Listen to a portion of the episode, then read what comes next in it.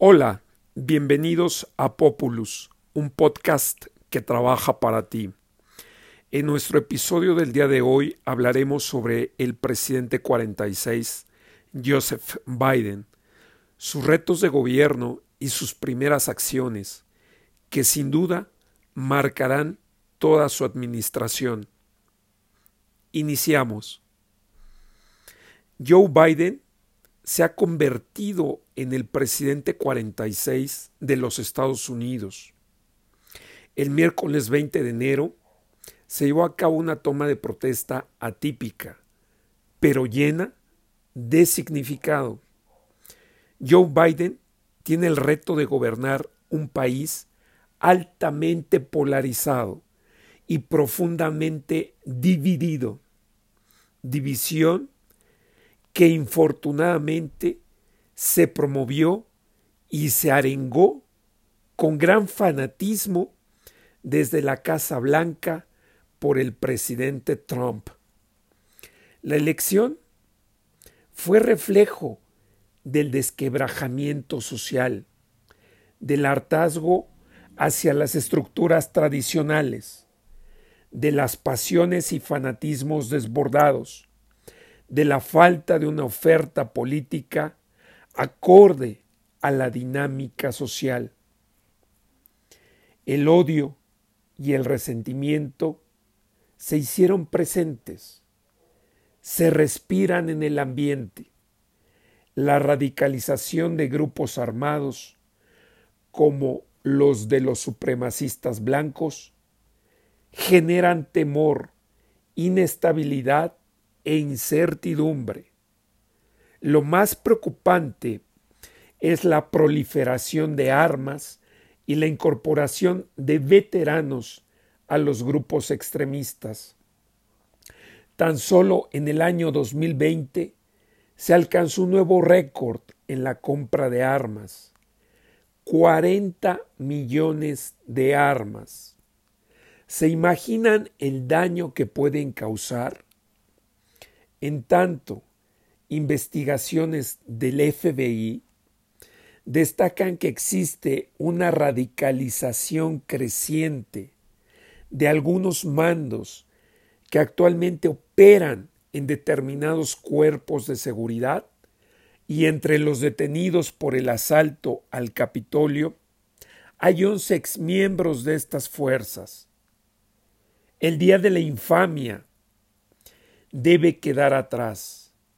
La muerte de cuatro civiles y de un policía es una lección que no puede, que no debe quedar impune. Por tal, el alto Estado Mayor Militar consideró necesario hacer un llamado a las Fuerzas Armadas para recordarles que su lealtad está con la Constitución y con su nuevo comandante en jefe, Joe Biden. En este contexto, el presidente Biden hizo un llamado en su discurso de toma de protesta a la unidad, a la esperanza, para terminar con esta guerra que denominó incivil. En respuesta a unas horas de rendir protesta como el presidente 46 de los Estados Unidos, Joe Biden, firmó 17 decretos para revertir cuanto antes las políticas de la era Trump. Políticas que en muchos de los casos no obedecían a la lógica de la demanda social, sino al capricho y a la radicalización de un presidente polarizante. Es así que los decretos y órdenes ejecutivas destacan en cuatro bloques. El primero, combate a la pandemia del SARS-CoV-2 la pandemia del, de coronavirus que ha cobrado hasta este jueves la vida de más de 407 mil personas en Estados Unidos, lo cual representa casi el 20% de los decesos a nivel mundial, será la principal prioridad del nuevo gobierno de Biden. La gravedad de la pandemia así lo exige. Para muestra, el 8 de enero del presente año, Estados Unidos registró 300 mil nuevos contagios para un acumulado de 24.5 millones, lo que representa más del 25% mundial.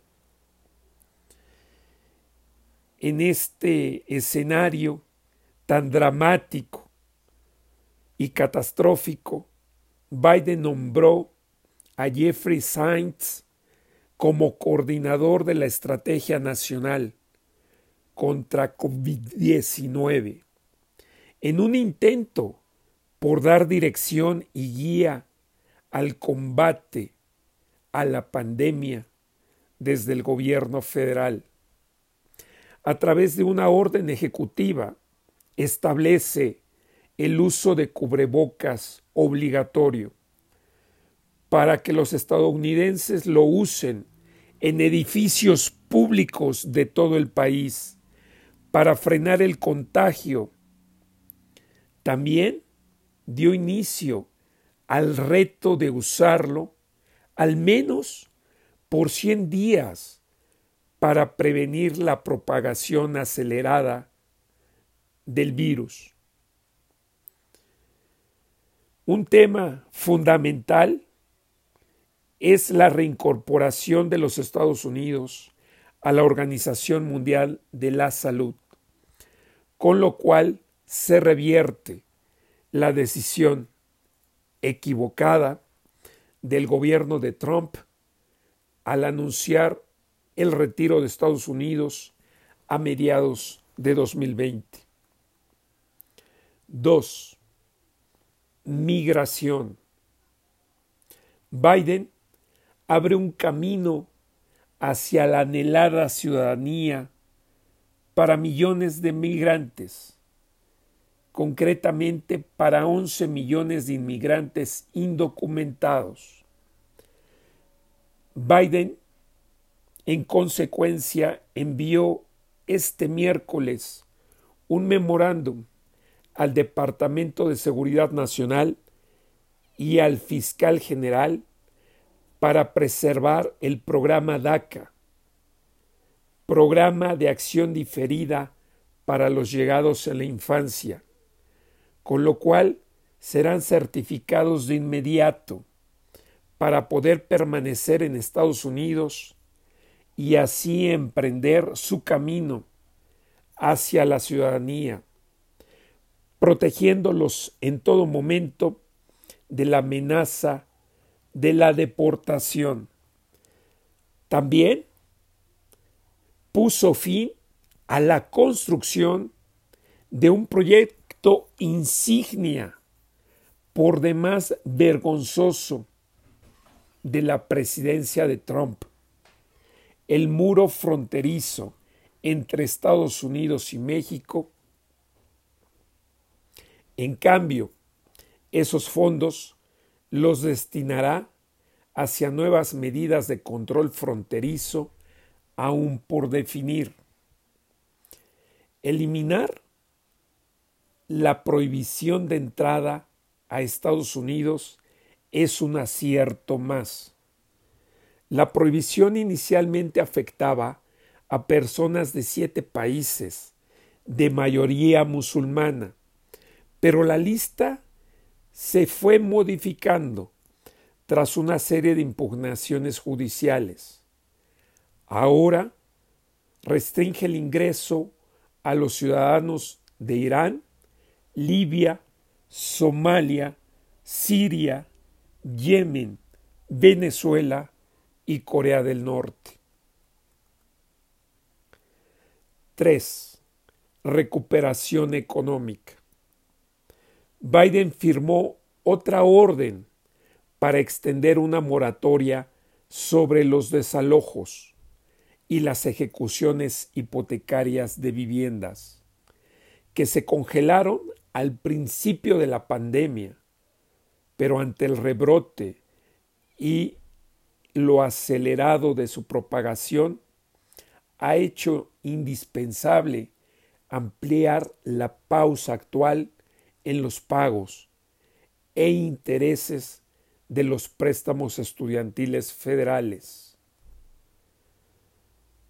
Y finalmente, lo relativo al medio ambiente, la reincorporación al Acuerdo Climático de París, un tratado global que tiene como objetivo mantener el aumento de las temperaturas por debajo de 2 grados centígrados y esforzarse por limitar el aumento aún más a 1.5 grados centígrados. Es un acto que está envuelto en un poderoso significado político. Biden quiere liderazgo en la lucha al combate al cambio climático. Por ello, irá más allá al establecer estándares más altos en medidas de mitigación climática. Y por ello convocará a una cumbre mundial sobre el clima dentro de los primeros 100 días de su gobierno. Biden ha dicho que quiere trabajar con el Congreso de su país para promulgar una legislación este mismo año que permitirá a Estados Unidos alcanzar emisiones netas cero para 2050. Un tema controvertido fue la ya cancelación del oleoducto de Keystone. Es una medida que ya ha provocado la alarma entre sus vecinos de Canadá, ya que Biden rescindió el permiso transfronterizo para el controvertido oleoducto. Dicho proyecto permitiría transportar petróleo desde la región canadiense de Alberta hasta Nebraska en Estados Unidos. Si bien destacan estos cuatro bloques, no podemos dejar de lado mencionar la importancia de los esfuerzos en materia de reforma social. La deuda social de la lucha contra el racismo y la discriminación es impostergable. En el último año, 2020, el racismo fue un detonante de la confrontación, de la propagación del odio, abordar las disparidades raciales en vivienda y atención médica son cruciales para abrir una puerta de mayor alcance. Por tal, el presidente Biden designó a Susan Rice para liderar un esfuerzo de todas las agencias de gobierno, un esfuerzo transversal para acabar con el racismo sistémico para lo que las agencias deberán hacer un informe sobre equidad. Otra prioridad en el futuro es aprobar en el Congreso la ley de igualdad que agregaría la orientación sexual y la identidad de género a las leyes federales de derechos civiles existentes, aunque aún no está claro qué tan rápido puede ser su aprobación. En este contexto, las diferencias con el gobierno de López Obrador son evidentes. Hemos llegado al final de nuestro tercer episodio de nuestro podcast, su podcast, Populus, información para tomar mejores decisiones. Soy Raimundo Pineda nos encontramos en el siguiente capítulo. Gracias.